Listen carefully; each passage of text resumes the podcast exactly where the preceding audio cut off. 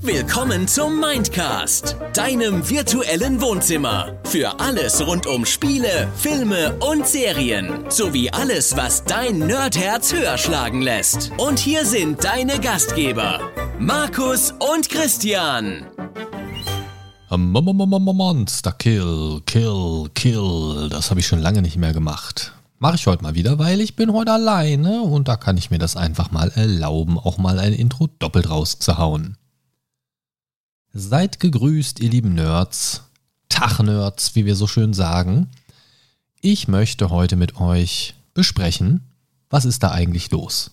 Ist Vorbestellen der Wahnsinn in Reinkultur? Mittlerweile sind Vorbestellungen, speziell im Gaming-Bereich kennt man das ja, völlig normal.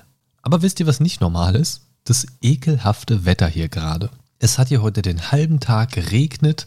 Die Luft ist schwül, warm, total drückend, richtig ekelhaft. Im Wohnzimmer waren es vorhin neunundsiebzig Prozent Luftfeuchtigkeit. Ekelhaft. Absolut ekelhaft. Pfui. Äh, bin rumgegangen und vorhin hatte ich das Gefühl, dass, also dass mein T-Shirt so richtig klamm ist. Einfach nur durch die Luftfeuchtigkeit. Richtig ekelhaft. Also wirklich pfui, pfui, pfui, pfui, pfui, pfui. Aber äh, ich würde sagen, zurück zum eigentlichen Thema. Vorbestellungen. Der Christian ist heute übrigens nicht da. Der ist äh, in die Bresche gesprungen vor kurzem und hat auch mal eine Solo-Folge gemacht und jetzt hat er eine ziemlich stressige Woche hinter sich und deswegen dachte ich mir, hey, springst du auch mal in die Bresche, machst du auch mal wieder eine Solo-Folge und so kann er sich ein bisschen regenerieren. Ich sende ihm wie der Doktor aus Doctor Who ein bisschen äh, ja, gallifreyische Regenerationsenergie rüber. Ich hoffe, das hilft. Schöne Grüße an dieser Stelle an dich, Christian. Ich gehe mal davon aus, du wirst die Folge zeitnah hören. Als äh, treuer Fan und Mitübeltäter des Mindcasts. Aber kommen wir wirklich erstmal zurück zum Thema Vorbestellungen. Beim Thema Vorbestellung habe ich persönlich ja immer so ein Problem. Denn nicht selten, und das ist ja oft so die breite Meinung, was so diesen ganzen Vorbestellungswahnsinn angeht, werden die Kunden, also wir, die Käufer, die Käuferinnen, vom Ergebnis enttäuscht, was dann vom, ja, vom Vorbestellen irgendwann mal in einem Warenkorb dann den Weg zu uns findet, auf welchem Weg auch immer und mit welcher zeitlichen Differenz auch immer. Aber ich habe mich irgendwie mal gefragt, wer ist denn da eigentlich der wahre Verlierer? Im Normalfall müsste das doch so ablaufen. Ich bestelle was vor, kriege das Ergebnis und es ist Mist und der Entwickler kriegt eine Schelte dafür und dementsprechend geht es ihm dann nicht mehr so gut, weil er ein schlechtes Produkt abgeliefert hat. Oftmals habe ich aber das Gefühl, dass es eher der Endkunde ist, weil wir unser Geld quasi ja schon rausgeworfen haben für ein ja eventuell unfertiges oder einfach auch nicht gutes Spiel. Das Geld bleibt allerdings beim Entwickler, hier und da, klar, Refund und so weiter ist eine Option, aber das ist ja auch nicht immer in jeder Konstellation gegeben, dass man Sachen einfach zurückgeben kann, je nachdem wie lange man das auch schon vorbestellt hatte, auf welcher Plattform und so weiter und so fort. Aber was mich daran wirklich stört, ist, dass der Kunde am Ende teilweise sogar noch mehr bezahlt hat für irgendwelche Vorbesteller-Editionen mit ja total fadenscheinigen Bonusinhalten oder so. Diese ganzen Bonusinhalte und Day-One-Patches und, und D L Cs und, und Pipapo, die irgendwie, also wo man sich halt fragt, warum war das bei Release nicht direkt mit drin? Also schon dieses Spielstückeln und Inhalte auf Vorbesteller und so weiter vorziehen und aufstückeln, das ist ja reines Marketing, ne? Das ist, ich mache ein tolles Pre-Order-D L C, damit es mehr Leute pre-ordern und bla, dann ist das Ganze fertig. Wo ist die gute alte Zeit hin, wo Entwickler sich einfach darauf verlassen haben, ein gutes Spiel zu machen, ohne mit so Bauernfängerei die Kunden schon vorher irgendwie zur Kasse zu bitten? Jetzt kann man natürlich sagen, ja, da seid ihr doch selber schuld, musst ihr ja nicht machen, musst ja nicht vorbestellen. Das ist richtig. Natürlich sind am Ende wir Kunden schuld. Wenn keiner vorbestellt, dann würde das auch ganz schnell aufhören wieder. Aber so sind wir Menschen leider nicht. Wir sind gierig, wir wollen Sachen schnell haben, wir wollen Sachen früher haben, wir wollen sie früher als andere ausprobieren können. So geht es zumindest vielen Leuten. Das ist halt so ein bisschen das Ding. Aber was passiert denn jetzt, wenn ein Hersteller da irgendwie Mist fabriziert? Wie sieht das dann mit der Publicity aus? Das ist ja eigentlich so das, das Einzige, wo er sich bei einer Vorbestellung noch Gedanken drüber machen muss. Äh, schlechte Publicity und oder Refund. So, weil ansonsten hat er das Geld ja und was sonst so beim Spielerlebnis rumkommt, kann ihm so rein rechnerisch gesehen erstmal egal sein. Es sei denn, es ist ein sehr edler Publisher, dem wirklich das Herzblut anfängt zu kochen vor Freude, wenn die Kunden, die Spieler auch wirklich Freude dann am Produkt haben. Und nicht nur, weil es dann positive Publicity gibt, sondern weil das einfach so eine Herzensangelegenheit ist. Aber wo gibt's das heute schon noch? Wo gibt's das noch? Ähm, ich glaube, so gut wie gar nicht mehr.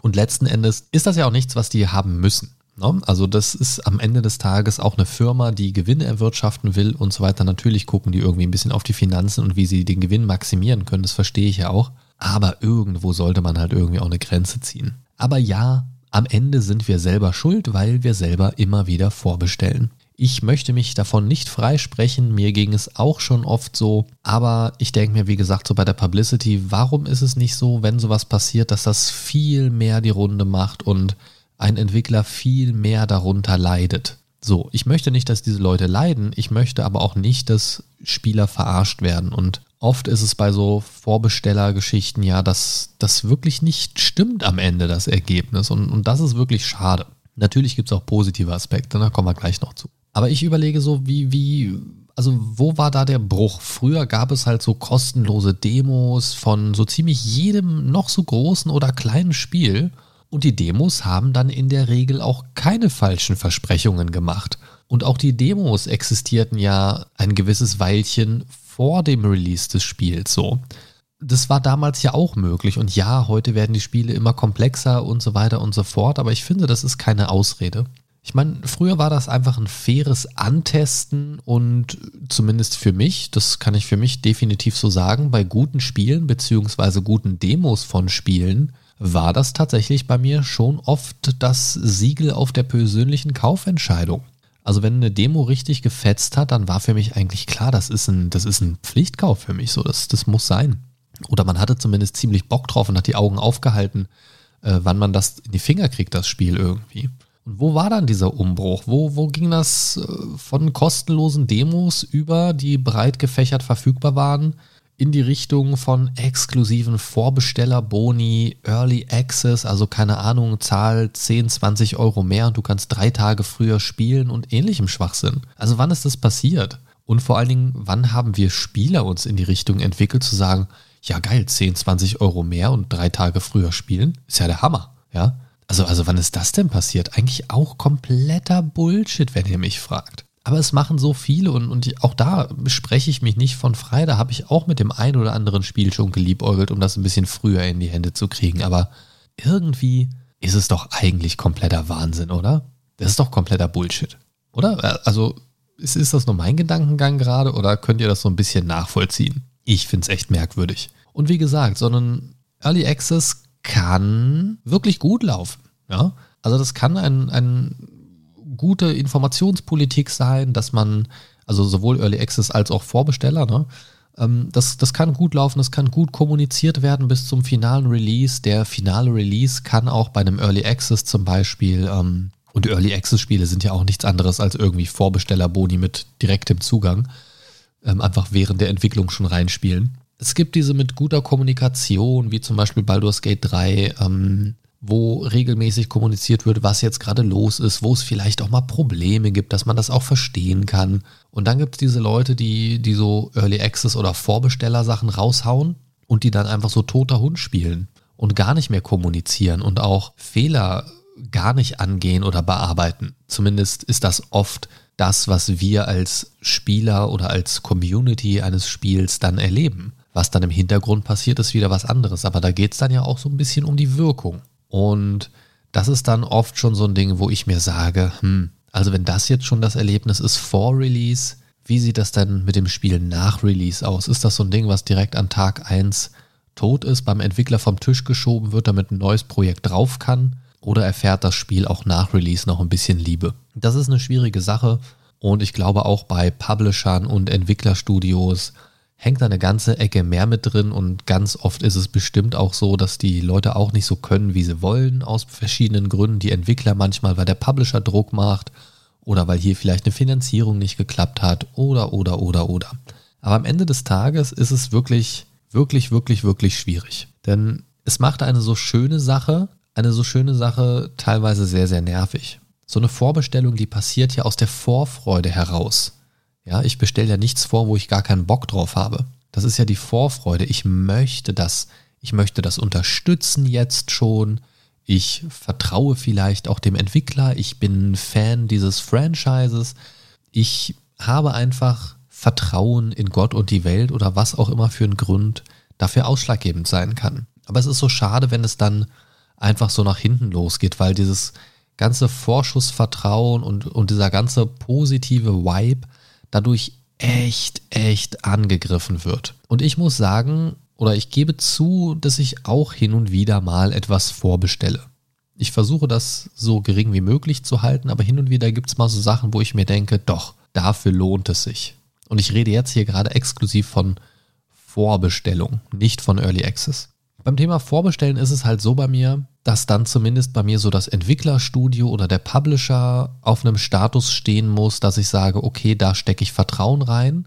Bei mir ist es aktuell zum Beispiel äh, Larian Studios mit Baldur's Gate drei, wo ich zum Beispiel auch schon durch eine äh, grandiose Erfahrung mit Divinity Original zwei, äh, Original Sin zwei aus demselben Studio äh, eine super mega Erfahrung einfach gemacht habe. Also, also das, das war... Das war einfach so fantastisch, dieses Spiel.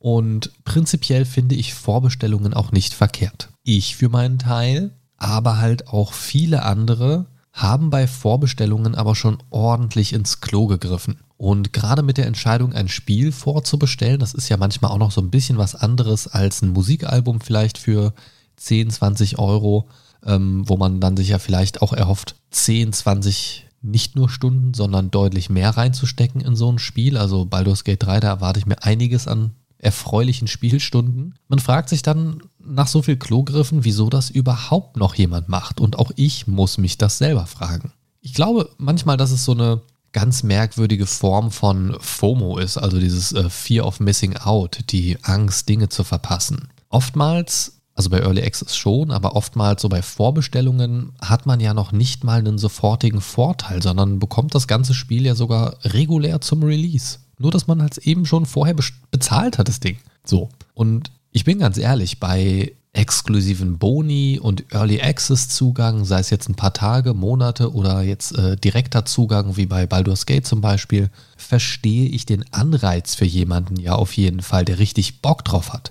Da kann ich es zumindest noch verstehen. Aber bei diesen Vorbestellungen, wo ich das Spiel in selbem Umfang zu selber Zeit bekomme wie alle anderen, da finde ich, ist es das absolut nicht wert und das sollte man eigentlich gar nicht mehr machen. Also man hat ja absolut keinen Mehrwert. Also man hat wirklich keinen Mehrwert, außer dass man schon vorher sein Geld bezahlt hat. Keine Ahnung, finde ich, finde ich ganz merkwürdig, das Konzept. Und äh, ich glaube, das haben auch viele Entwickler erkannt, deswegen setzen die jetzt ganz oft auf dieses äh, zwei, drei Tage vorher Spielen. Und auch äh, tatsächlich noch irgendwelche dubiosen Boni da reinzupacken, die man auch hätte einfach ins Spiel reinpacken können. Finde ich total merkwürdig. Und gerade so diese Early Access-Dinger, zum Beispiel sowas wie bei Diablo vier und so weiter, man ist ja eigentlich nochmal bis zum eigentlichen Release für die breite Masse sogar ein Beta-Tester, der bezahlt hat. Also es ist zwar dann keine Beta mehr zu dem Zeitpunkt, aber natürlich testet man ein paar Tage vorher noch. Und vielleicht kann man dann nochmal nach dem ersten großen Ansturm der, der Early Access-Spieler den einen oder anderen Bug fixen. So, und das ist so häufig so. Und im Prinzip bezahlt man dafür, nochmal ein paar ja, Fehler erleben zu dürfen vor dem eigentlichen Release. Und ja, das ist nicht immer so und nein, das muss nicht zwangsläufig so sein, aber ja, das ist durchaus öfters mal so. Sollte das so sein? Nein. Ist es oft so? Ja. Warum? Keine Ahnung. Aber hauptsächlich, weil wir auch einfach immer wieder vorbestellen. Ich habe ja gerade schon Baldur's Gate äh, drei erwähnt, das kommt jetzt bald im August und da freue ich mich sehr drauf auf den Release und da werde ich, da bin ich mir ziemlich sicher, nicht im geringsten enttäuscht werden. Warum? Weil ich bisher schon den Early Access anspielen konnte und ich sehr froh bin, das Ganze vorbestellt zu haben. Ähm, ich hatte ein bisschen Panik zuerst, aber als ich das Studio gesehen habe, Larian Studios nach äh, Divinity Original Sin zwei, war mir klar, wenn die ein Spiel im, im ähnlichen Design entwerfen, also so ein Rollenspiel mit ähnlichem Kampfsystem und so weiter, dann wird da ein richtiges Brett draus und da habe ich richtig, richtig Bock drauf. Und der erste Akt, der bis jetzt schon spielbar war, der war wirklich fantastisch und macht Lust auf mehr und zum Release soll selbst dieser erste Akt, der schon äh, ziemlich komplett ist, nochmal um ein Drittel länger werden. Und das ist einfach Wahnsinn. Das ist wirklich, wirklich Wahnsinn. Und das ist einfach eine tolle Sache. Das ist zum Beispiel auch ein sehr positives Beispiel für eine total tolle Kommunikation mit der Community während der Early Access Phase. Und man konnte wirklich mitverfolgen, was alles nach und nach reingepatcht wurde. Stück für Stück wurde dieser erste Akt ausgebaut und erweitert. Klassen kamen hinzu, Völker kamen hinzu. Und das Ganze lässt mich persönlich auf ein sehr, sehr geiles Rollenspiel hoffen. Gibt es denn bei euch vielleicht gerade Spiele, auf die ihr euch aktuell richtig freut? Und natürlich im Kontext der Folge muss ich die Frage stellen, habt ihr sie bereits vorbestellt oder habt ihr vielleicht noch vor, das zu tun? Schreibt mir das gerne mal und ähm, schreibt auch gerne mit dazu, wieso ihr euch drauf freut, beziehungsweise wieso ihr es vorbestellt habt oder das noch tun werdet. Oder auch natürlich, wieso nicht das Ganze. Ja, es ist eine wunderschöne Sache. Ähm, der Christian hat mir auch nochmal was mit auf den Weg gegeben für die Folge. Und zwar, dass er selbst versucht, seinen Pile of Shame abzuzocken, Stück für Stück. Und sich quasi nichts mehr vorbestellt. Außer Final Fantasy natürlich. Denn da kann er scheinbar einfach nicht anders als, ja, so ewiger Blitzball-Champion muss er natürlich direkt mit dabei sein. Oder sagen wir mal lieber Blitzball-Champion der Herzen. Wir haben ihn ja noch nicht in Aktion erlebt, ne? Also könnte ja auch der, groß, der größte Fake des Jahrtausends sein, dass er sich als Blitzball-Champion bezeichnet. Da fällt mir ein, ich wollte dem Christian noch immer mal so ein Blitzball-Champion-T-Shirt machen. Hm. Mal gucken, ob ich da irgendwann mal Zeit finde. Äh, Christian meinte auch noch, dass er sich aktuell nur noch Titel kauft, wenn er vorher auch ein Spiel beendet hat. Das ist sehr, sehr löblich. Ich schaffe das oft leider nicht. Mein Pile of Shame ist nämlich endlos. Der ist, der ist wirklich gefühlt endlos. Und das finde ich an sich gar nicht mal so schlimm, muss ich ganz ehrlich sagen. Denn ähm, so habe ich zumindest immer mal was Frisches zum Zocken, wenn ich mal spontan Lust auf was ganz anderes habe. Was mich daran aber stört und was ich wirklich viel schlimmer finde, ist tatsächlich die Tatsache, dass ich mir schon öfters Sachen vorbestellt habe, dann aber nicht mal Zeit dafür gehabt habe. Oder es dann auch wenig gespielt habe und es dann irgendwann auch eingestaubt ist, ähm, ich das ganze Spiel aber zum Vollpreis gekauft habe, anstatt ein Jahr später oder zwei im Angebot. Und dann vielleicht auch mit deutlich mehr Zeit zum Spielen. Alles in allem muss natürlich irgendwie jeder selber wissen, ob er das macht oder nicht, dieses ganze Vorbestellthema. Das ist ja natürlich klar. Ähm, ich möchte jetzt hier auch gar keinem reinreden. Ich, ich will einfach nur mal meinen Unmut, ja, freien Lauf lassen und, und euch so ein bisschen dran teilhaben lassen und auch vielleicht von euch den einen oder anderen Input dazu bekommen. Was ist euer Vorgehen zum Thema Vorbestellungen? Seid ihr auch so ein anfälliger Mensch für sowas oder seid ihr so ein gutes Mittelmaß wie ich? Ich würde mich mal so als Mittelmaß bezeichnen. Es gibt viele Spiele, wo ich da wirklich widerstehen kann, auch wenn ich Bock drauf habe. Aber so ein paar Dinger, da muss ich schon echt sagen, ähm, da kann ich nicht Nein sagen, sowas wie Baldur's Gate drei zum Beispiel. Aber auf der anderen Seite habe ich auch so ein paar Klogriffe getätigt in dem Bereich, dass ich sagen kann, dass ich da mittlerweile auch ein bisschen hellhöriger bin und auch durchaus mal ein bisschen abwarte, bis ich vorbestelle, um mir dann nochmal ein paar Gedanken zuzumachen oder mir auch den ein oder anderen Bericht durchzulesen oder anzuschauen von Leuten, von Influencern, die da schon einen Blick reinwerfen konnten. Die können das ja in der Regel mittlerweile sehr, sehr früh. Und ähm, ja, da bin ich schon ein bisschen vorsichtiger geworden, auf jeden Fall. Ne? Ähm... Also ich muss auch sagen, dass die Vorteile tatsächlich bei so Vorbestellergeschichten eigentlich deutlich unterlegen sind. Die Nachteile überwiegen da dermaßen, vor allen Dingen bei riesigen Unternehmen macht so Vorbestellen eigentlich keinen Sinn. Die brauchen das Geld der Vorbesteller jetzt nicht unbedingt, um das Spiel fertig zu machen. Also ist immer die Frage, was finanziert man jetzt genau damit? Wenn man natürlich so ein kleines Studio unterstützen möchte oder so ein Indie-Game ein bisschen pushen will, klar, dann sieht das Ganze natürlich wieder ein bisschen anders aus.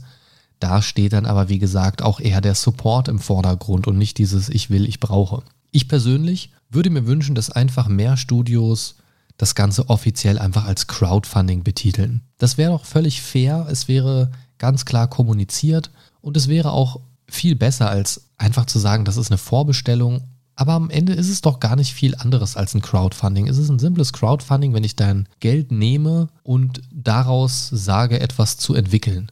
Die entwickeln das Spiel aber sowieso. Also das ist so, wofür brauchen sie das jetzt gerade während der Entwicklung? Macht ein gutes Spiel draus, dann kriegt ihr auch gutes Geld dafür und macht nicht so ein Crap. Ja, das ist halt, also in meinen Augen ist es nichts anderes als so ein kleines verkapptes Crowdfunding oft, gerade wenn man so einen ominösen äh, und ganz subtil eingeschobenen äh, Pre-Order-D L C damit reinhaut oder so.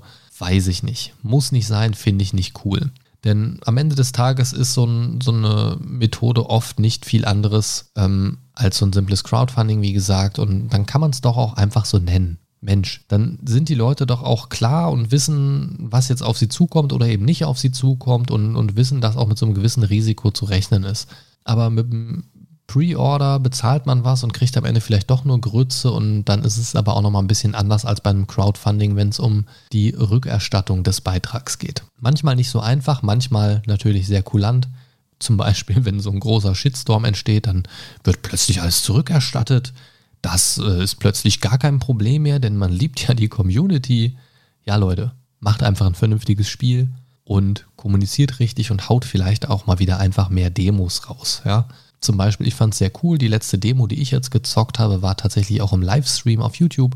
Und zwar Lies of P, ein neues Souls-like, das äh, ja auch demnächst mal den Weg in meine Spielesammlung schaffen wird, denke ich mal. Aber vorbestellt habe ich es nicht, um mal beim Thema zu bleiben. Von daher toi toi toi, dass das so bleibt, aber die Demo hat mir auf jeden Fall Spaß gemacht und von daher wird das, denke ich, auch für mich ein Kauf zum Release. Aber im Moment keine Vorbestellung. Das ist äh, ganz wichtig. Ich finde es halt auch schade, wenn man bedenkt, wie komisch das manchmal ist mit Vorbestellung. Du siehst ein Messevideo, du siehst Videos, Präsentationen auf großen Messen, wie zum Beispiel der E drei und so weiter oder auch der Gamescom, bla bla bla. Siehst, was da abgeht. Und dann gibt es zu Release einfach mal ein technisches Downgrade. Ja? Wir hatten in der Vergangenheit, in den letzten Jahren, viele Downgrade-Diskussionen. Ähm, ich sage jetzt einfach mal so in, in den Raum geworfen als Beispiel. Watch Dogs war so ein Ding, was vor einigen Jahren wirklich für viel Furore gesorgt hat. Witcher drei war auch nochmal so ein Ding, wo man gucken musste, hm, sieht das jetzt noch so aus wie im Promomaterial? Man weiß nicht so genau. Und Cyberpunk war ja auch ein bisschen anders zum Release, sage ich mal. No Man's Sky war auch so ein Ding, ganz anders angekündigt und ja, weiß ich nicht, muss einfach nicht sein und diese Downgrade-Diskussion, die kommen ja nicht von irgendwoher und mittlerweile muss man sich dadurch halt auch wirklich fragen, wenn ein Spiel erscheint und man dazu vorher irgendwas gesehen hat, ist das dasselbe Spiel noch oder kaufe ich da jetzt gerade die Light-Version? Ne? Ist auch so ein Ding, muss nicht sein, ist für mich einfach ganz klar irreführende Werbung. Und auch das ist so ein Faktor, den man bei Vorbestellung auf jeden Fall mit einbeziehen sollte in seine Überlegungen, das zu tun oder eben nicht zu tun. Jetzt äh, bin ich es tatsächlich ehrlich nicht mehr gewohnt, so lange Folgen solo zu machen. Ich merke gerade das Gleiche, ähm, ja, was Christian gesagt hat, als er seine Solo-Folge gemacht hat. Uff, so eine Stunde schaffe ich aber nicht unbedingt. Ich bin es jetzt tatsächlich auch nicht mehr ganz gewohnt. Bin tatsächlich inhaltlich auch durch. Könnte mich jetzt hier natürlich noch dreißig Minuten in irgendwelche Monologe verrennen. Das versuche ich euch heute mal zu ersparen, wenn Christian dazwischen funkt und mich ein bisschen ermahnt, macht euch das, sicher, äh, macht euch das sicherlich auch mehr Spaß. In diesem Sinne habe ich eigentlich nur noch zwei, drei Fragen für euch zum Schluss. Die habe ich mir nämlich extra aufgeschrieben, hier auf meinem virtuellen Zettel. Und zwar, mich würde mal interessieren, was für euch persönlich die tollste Vorbestellung war. Was war für euch also so eine Bestellung, also Vorbestellung, wo ihr zur... ja, zum Portemonnaie gegriffen habt und gesagt habt, hier, shut up and take my money und am Ende wirklich mit strahlenden Augen da gesessen habt und die Vorbestellung dann tatsächlich als finales Produkt in den Händen gehalten habt oder angezockt habt oder was auch immer. Muss jetzt auch nicht unbedingt aus dem Gaming-Bereich sein. Also was war für euch eure tollste Vorbestellung bisher, die euch nicht enttäuscht hat? Auf der anderen Seite würde mich natürlich auch interessieren und auch das könnt ihr mir über das Feedback-Formular mitteilen. mindcast-podcast.de slash feedback oder über die sozialen Medien oder in unserem Discord könnt ihr das alles, alles kundtun, sehr, sehr gerne. Ähm, als Gegenteil zur ersten Frage würde mich natürlich auch interessieren, wie gesagt, was war euer größter Flop? Was ist der größte Flop zum Beispiel in eurer Gaming-Bibliothek oder in eurer C D-Sammlung oder so, der ja dafür gesorgt hat, dass ihr gesagt habt, ah, Vorbestellung, das überlege ich mir vielleicht nochmal. Und anschließend daran natürlich noch die Frage, habt ihr aus diesem Flop gelernt oder rennt ihr weiterhin in jede Vorbestellung rein? In diesem Sinne, das war's für heute. Eine kurze, knackige Folge. Ich hoffe, ihr hattet trotzdem Spaß. Und ich würde sagen, wenn ihr mehr Nerd-Content haben wollt, dann abonniert ihr nicht nur diesen coolen Podcast, sondern schaut vielleicht auch mal auf unserem YouTube-Kanal vorbei. youtube.com slash at mindcastpodcast. In diesem Sinne, lebt lang und in Frieden.